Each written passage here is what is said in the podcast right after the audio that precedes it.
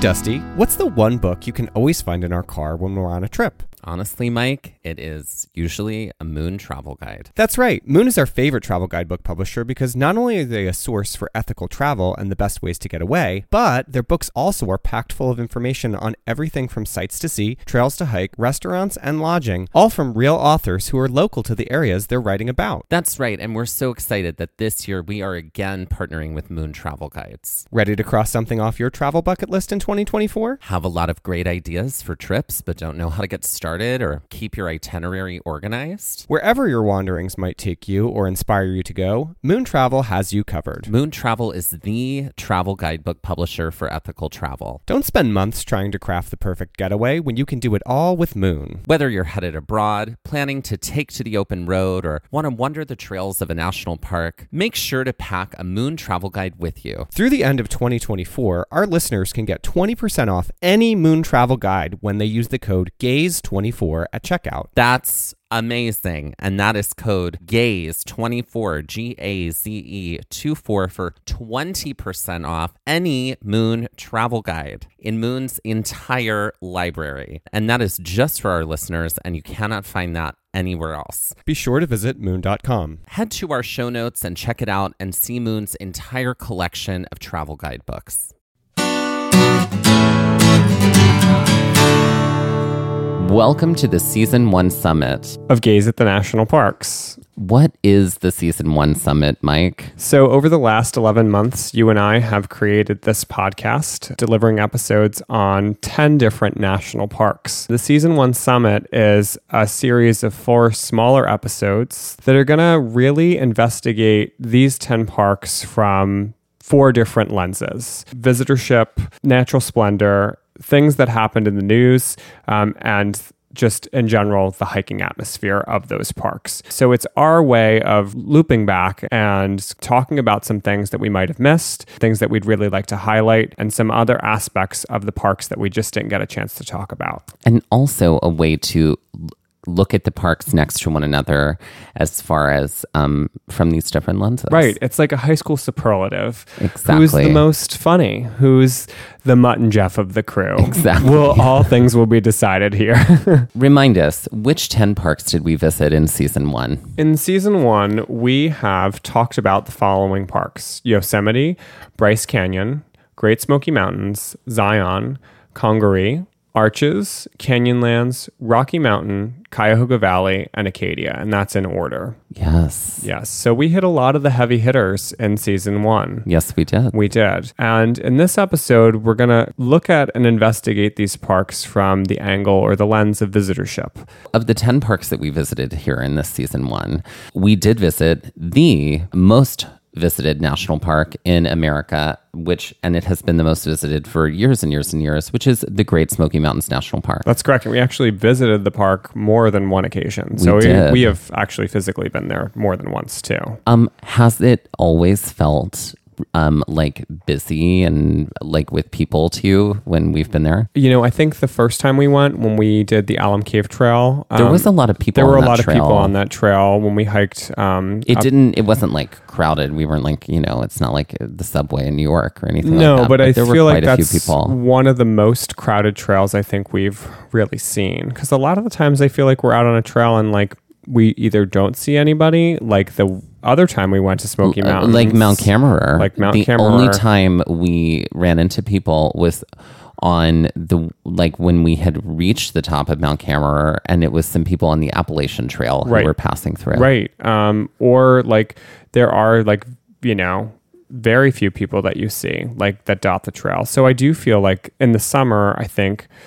I would imagine that is when most of the parks receive most of their visitorship, and Yeah, when we also saw this those millennials who didn't talk back to us, That's like right. on that one trail in That's Great right. Smoky Mountains. we did. So, Yeah, it can be very busy, but I also feel like depending on the weather, it can be very quiet too. what other parks among the list that we visited this season felt the busiest to you? Um, Rocky Mountain felt really kind of Oh, crowded. Yeah, Rocky Mountain was full of people. We hiked out to Cub Lake, and That had quite a few that people had on that quite a few people on it. There were And- fewer people on the other trail.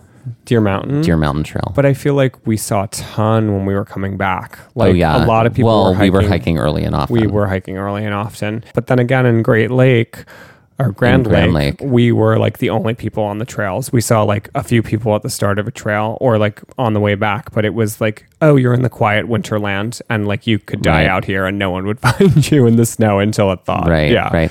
There were parts of there were some times in Yosemite it felt busy, like it felt like there were a lot of people. Oh, Not like yeah. really like on the way up necessarily, but on the way back down, I felt like there were more people anytime because we were hiking early and often. Vernal Falls and Nevada Falls, there were a ton of people on the way up. No. No, I'm it saying was quiet when on the who way were down. coming up when we were headed down. Oh yeah, that's what I when meant. we hit the top of Vernal Falls, when we got back to the midway point, Oh, and yeah. we had to do the misty stairs. oh, and then it was just like a giant, you know, Yeah. group of people like laying out on a beach. yeah. It felt like that. and Um, I also felt like Yosemite Falls was crowded. We got to that point, was- like yeah, where it was it was like we caught up with everybody, and then at the top, everybody was just like done and fully Zion spent. also felt busy, though I'm going to say this. I feel like Zion has suddenly been discovered in the last like three years, and like everybody is now going to Zion. I don't know about that. I do feel No? like it's maybe like a little bit more popular, but I feel like that's always been up there as a popular park. Um, Because of the Angels Landing picture opportunity. I guess think. so. I just think it's also such an iconic and like the landscape there is like unparalleled. Um, I will say, if you ever find yourself single in the New York area and looking specifically at just men, then um, you will find in every single dating profile a photo of someone at Angels Landing or at Machu Picchu. that's right. And I have them both. And you have them both. Uh-huh. you put them both on your profile. That's right. That's right. That's I did right. not take a picture up at Angels Landing because I just was like, Terror. I am so terrified right now. yeah. Um, I also felt that Bryce Canyon kind of felt like it was a little bit more crowded. It had some people, Yeah. but I wouldn't. I wouldn't necessarily say it was as busy as the other parks. but Arches was. Remember, we had a line of cars trying to get into Arches Arches. was busy, though. I think that that's just because of the way traffic works in Arches, because everybody in their car literally has to go up the exact same two lane road, Right. and it is windy, so you have to go slow. And there's only one road through the park, and it is what it is on top of that mesa. So if you don't get there early, you're like sitting in traffic for an hour or Yeah. so. But I also felt like Devil's Garden was kind of crowded. I also felt like every because Arches is mostly a driving park and you have a lot of like stops to make at those different arches, like all those parking lots were crowded. Even when we hiked out to Delicate Arch that morning, we definitely had like a lot of traffic, like Yeah. a lot of foot traffic on the way out. And we got out there early enough where it wasn't too big of an issue that we were able to see the arch like pretty untainted by other human beings, but it was Mm-hmm. Those still human beings those just human beings that arch. tainting the arch. Um, let me ask you this: on the opposite end of the spectrum, Mm-hmm. which um parks felt like uh you know n- uh, like visitorship was lower, like from you know our season one jaunts. I mean, Congaree felt like it was. It was also the hot dead of summer there too. Um, we did see more people, I think, on the boardwalk than anywhere else when we were at Congaree, but it did feel like it was kind of on the quieter side. Acadia felt also a little bit like I mean there were people about, but it never felt busy. No. It was just sort of like peaceful and like you know. But I also that. feel like you know we talk. We just finished talking about Acadia. All the trails are so widespread. It is. so it gives a lot of room for people to spread out. Plus, Bar Exactly. Harbor is right there. So there's like a lot of things that are, a, you know, a lot of space for people to spread out in those realms to be able to do that. So I think one thing that we're constantly impressed with or enamored by, or at least I know that you are, are the visitor centers. Um, Oh my God, you so know it. what of those 10 parks that we saw like what visitor centers really stick out in your mind and for you i think and i enjoy them too but i think you're like very um, pointed about seeing them the exhibits like what exhibits to you to me stand like out. the the best visitor centers also have an education component and Mm-hmm. that is my you know just sort of um th- that's the part of me that is an educator that feels that way. You know like i love being able to go into a visitor center and sort of get the lay of the land um, that i know somebody has curated to say like you know what? This is the kind of land you're in. This is who was here before. This is why this has become a national park. Like I live for all that stuff. And I purposely try and like stay away from the internet to tell me I really want that space to inform me. So, some of my favorite visitor centers, the ones that immediately come to mind for me, Great Smoky Mountains Visitor Yeah. Center, like we've been there now twice. Yep. Uh, the second time was I spent most of the time in the restroom. right. it was that unfortunate day where my stomach just kind Exploded. of exploded. Yeah. Um, but that had such a clear sort of um, uh, exhibit about the people who used to live in and you know mine those mountains and like you know the kind of work that they did. Yeah. Um, though that I love. also the setting too like i think both times we were there in the morning like the the way that it's set into the landscape the mountains are like surrounding it there's like a pretty big open field but like the hanging mist in the morning on the mountains is like such an incredible view to be able to see um, i thought also thought like architecturally it was just like beautifully done and like really really nicely conceived of it felt really good in that space yeah Yosemite also has exquisite visitor centers, like, the, and they have many, and um, like there are a few different things that you can see in a couple of them. I explored a few of them, but I just remember feeling a little overwhelmed. There was so much to see. What was one of your favorite visitor centers? Um, I really appreciated Cuyahoga Valley's Boston Store Visitor Center. It was kind of in like an old structure that was, uh, I'm assuming, from the time that that part of the town was and the locks of the canal were really operational. Um, it did have like an interesting history about the locks. Um, there, it was just cool. Like I felt like it was a structure that had been maintained and then turned into this visitor center, um, and it was right kind of on on the road, but near. There were other buildings that were there too, and it really did feel like steeped in history, as opposed to something that was like, "Hey, we constructed this because we needed a visitor center," which is great that they were able to utilize that. I really liked um, the Boston Store Visitor Center too, there in Cuyahoga Valley National Park, because it felt like a visitor center area. Because like there's like a, a little store across the street, and there was ice cream, and there was you know like you could sort of just like it was it acted like a common gathering area, and I loved that. Uh, and I just love when we repurpose these, give these buildings like new life for an educational purpose. I also feel like Congaree's educational I was about to say um, that. like endeavor Yeah. across the whole park was just unmatched. Like I could walk through, we walked through that whole park and. I, I read every single placard every single time. And it was like, oh, I, I have a, a much greater context for what this is now. Do you mean Cuyahoga? You said Congaree. I meant Cuyahoga. Okay. That's but I I do meant. think what I, I said when you said Ki- Congaree, I do feel like their visitor center did a really good job too. It's like the start of Yeah. the boardwalk, like right before you walk out into the park. And it did have like a really nice exhibit hall that we were right there. We were there before the Great American Eclipse. So they had a lot of things there about that as well. They did. Mm-hmm. Totality or bust. Um, so th- I thought that that like, you know, gave them a nice leg up. I also appreciated their mosquito clock on the outside Yeah, that was like cute. let us know if it was like no mosquitoes or if it was a war zone. So Yeah. that was like kind of like a nice little touch that I felt like was really much so appreciated. I don't really think that like when I think of um, Rocky Mountain and when I think of Acadia, I just feel like they were very similar visitor centers. I don't know. Like they were Huh, kind of like plain buildings, and I just remember it being very dark in each of those visitor centers It and was- feeling yes, like yeah. very dark. I don't remember the education like piece to them, but I think that's probably because I was just like, yo, dude, we got to get going. Like, I, you know, a lot of the times I, as much as I appreciate an exhibit, I'm more excited to like get out there.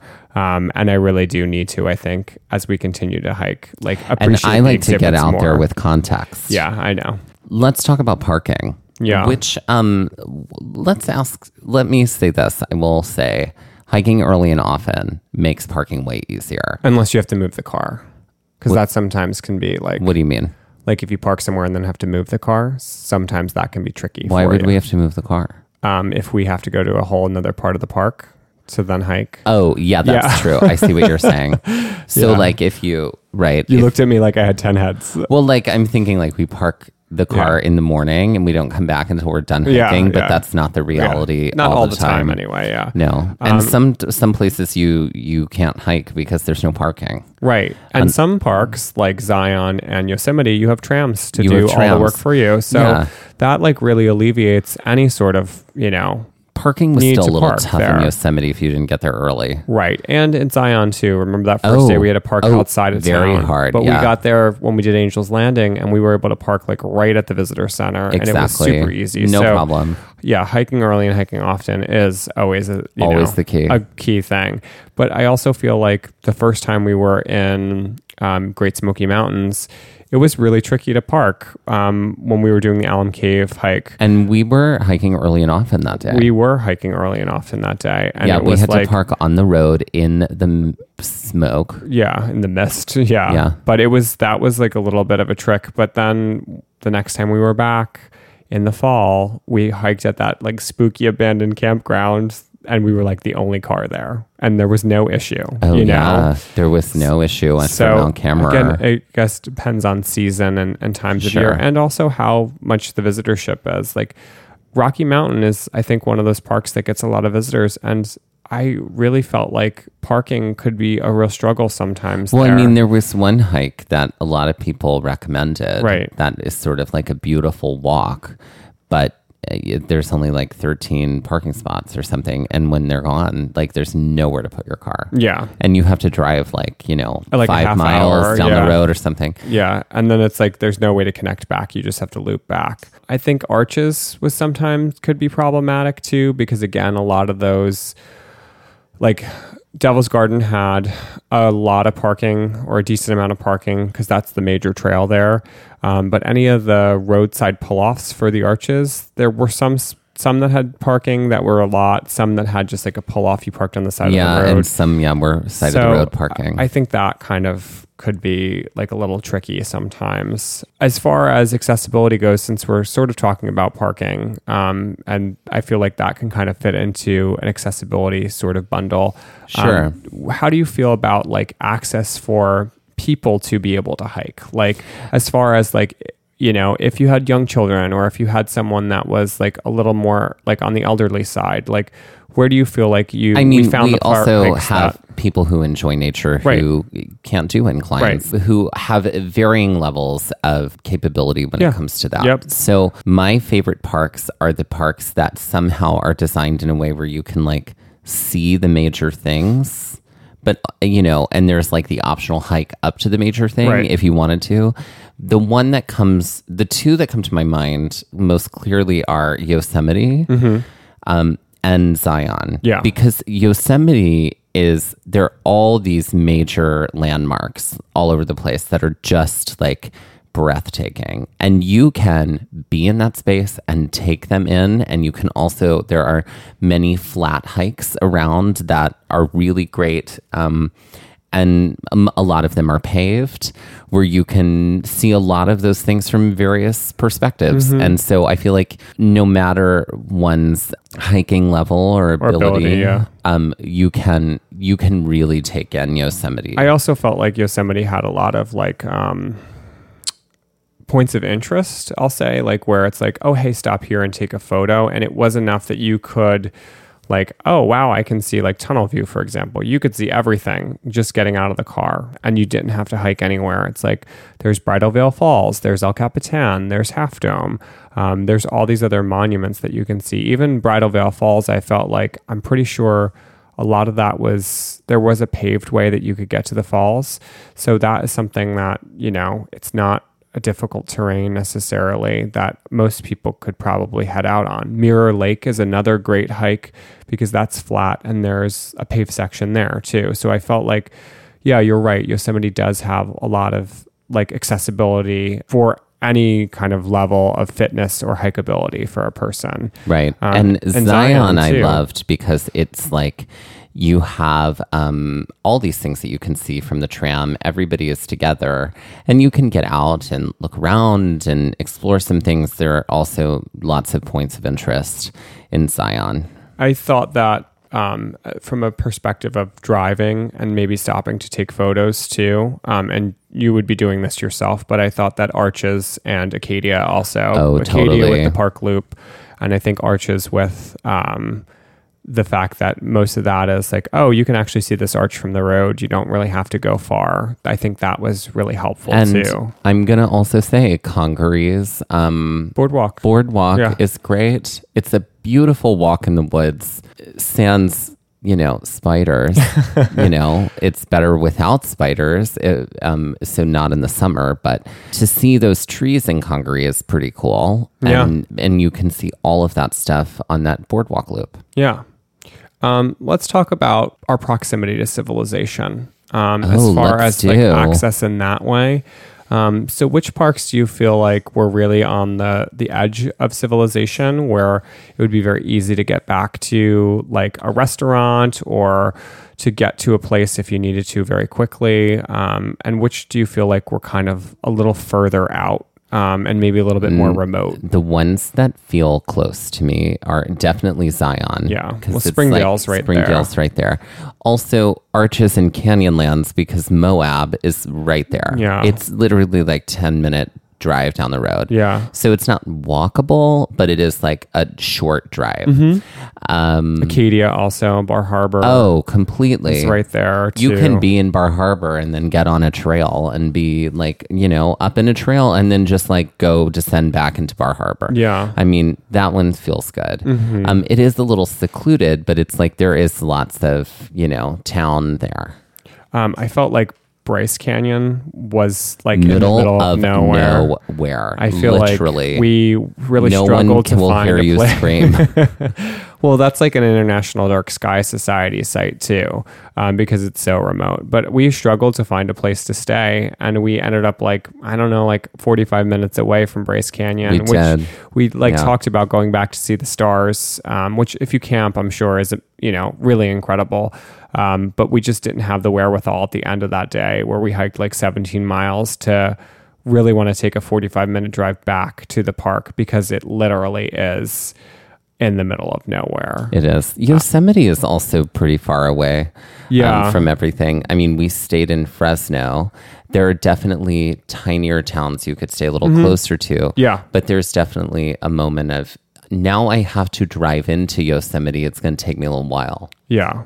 Um, and Rocky Mountain, I thought was actually Super close. really close because Estes Park was right there, and so was Grand Lake. So is Grand Lake. and like we were in when we stayed in Grand Lake, we were literally like five minutes and we were in the park, Here is which the was cool. only bummer about Rocky Mountain National Park is that if the snow is heavy, Oh, and Trail the Ridge Road connecting closed. Trail Yeah. Ridge Road like connects those two, you know, sides of the park. Those are the two major sides of the park, and they're not far from each other. Yeah. But if Trail Ridge Road is open, it's like maybe a 35 minute drive the from one side to the other. Think about um, Smoky. Great Smokies Oh, is the same with the Blue Ridge Parkway. Sure, So sure. you know, again, there's a a, Yeah. a park that's fairly close to civilization, but like if you need to get to the other side of the park via the Blue Ridge, and if the and weather's closed. bad, forget Whoops. it. Yeah. So We were, it's kind fairly close to that reservation. yes, yes, the Cherokee, reservation, that we yeah. drove through. Yeah, because we had to like roundabout our way to get there. And with that, let's introduce our queen.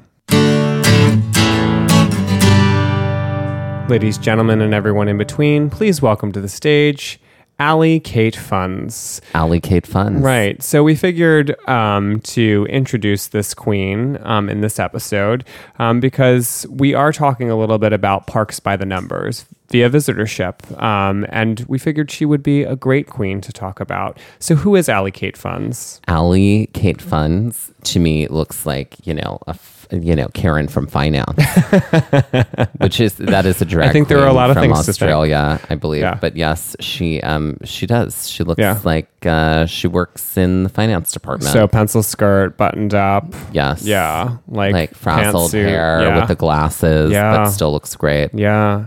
Um, I think her song is She Works Hard for the Money, like Mm-hmm. 110%.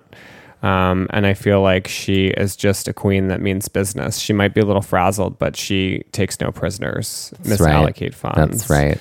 Her Um, like her I think she has for her um, merchandise. It's legal pads with her face on them. Oh, I love that. That's Yeah. beautiful. Or, or like a, you know, like a budget log. okay. She, A budget log. Or receipt tape Right. for, um, you know, your your receipting. your receipts. so allocate funds is our queen for summit one Mm-hmm. um, and she is just here to remind us to be fiscally responsible with all of our our needs and wants Great. great so ladies and gentlemen and everyone in between please welcome to the stage Allie Kate Funds. And let's end this summit with a game. So, Dusty, I've got five questions for you. Um, it's a little different from our Jeopardy style questions. These are a little bit more pointed, but they relate to visitorship in the parks. Um, and it really does relate mostly to the parks that we have visited this season. Great. So, it's I'm not going to be anything that's like super curvebally for you. I'm ready. Okay? Okay. Um, question one: This goal, the Golden Gate National Recreation Area, was the most visited spot in 2018, with close to four million more visitors than the most visited national park. What is the most visited national park? The Great Smoky Mountains That's National correct. Park. Yep. Question two. Of the 10 national parks we podcasted about this year, five, five made the top 10 most visited list in 2018. Aside from Great Smoky Mountains, name the other four. Oh, and so we visited these four. We visited five, one of which was Great Smokies, Okay, which you've already so answered about. Zion. That's correct. Yosemite, Arches. No. No. Okay, hold on. Rocky Mountain. Yes. And um Bryce? Nope. No. That's of nowhere. I that. um, Acadia. Yeah, that's Yeah, right. there we go. So Zion, Yosemite, Acadia, Rocky Mountain, and Great Smoky Mountains were five of the 10 most visited parks in 2018. Um, and that's not necessarily in order. Those are just the parks that we happen to have visited this year. Okay. According to federalpay.org, in 2017, the National Park Service employed 17,846 people. While park rangers make up a majority of the staffing, these two other parks based careers are second and third. Is it A, guide and police, B, maintenance mechanic and clerk slash assistant, or C, bioscience tech slash facility operations service? I think it's C. That's incorrect. Oh, it's actually darn. maintenance mechanic and clerk slash assistant. Okay. Yeah. Okay. So those Great. that's the second and third most paid position or most um, hired position in the parks. All right. Question four. While the national parks with the most visitors are parks like Zion and Grand Canyon, Rocky Mountain, and Great Smoky Mountains, the parks with the fewest visitors aren't any less resplendent. In 2017, which state had three parks with the lowest attendance? Was it Colorado? That's incorrect. Hold on, I I'm will say guess this. again. This is not a park. We the, we have not been to parks in this state. Okay. Is it Alaska? It is Alaska. Got it. And that's because a lot of those Alaska national parks Hard to are get to. super remote. Yep. Um, so yeah. And our final question: um, While this park was a state park in 1864, just 26 l- years later, it became the second national park in the country. Which park was it? Is it A. Yosemite, B. Mount Rainier, or C. Yellowstone? It was the Yosemite. That's correct. Um, Yellowstone was the first national park in 1872, and Mount Rainier was the third in 1899. And that is our summit trivia at the end of this first episode.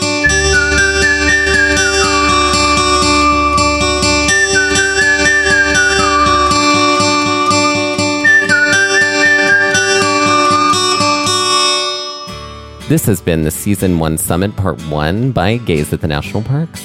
Gaze at the National Parks was created and is hosted by Dustin Ballard and Michael Ryan. All original music was written and performed by Dave Seaman with Mariella Clear. Follow us on Instagram at Gaze at the National Parks and email us at gazeatthenationalparks at gmail.com. All original artwork featured on Instagram is by Michael Ryan. This episode was edited by Dustin Ballard. Stay tuned for three more Season 1 Summit episodes on the following topics natural splendor, in the news, and hiking trails.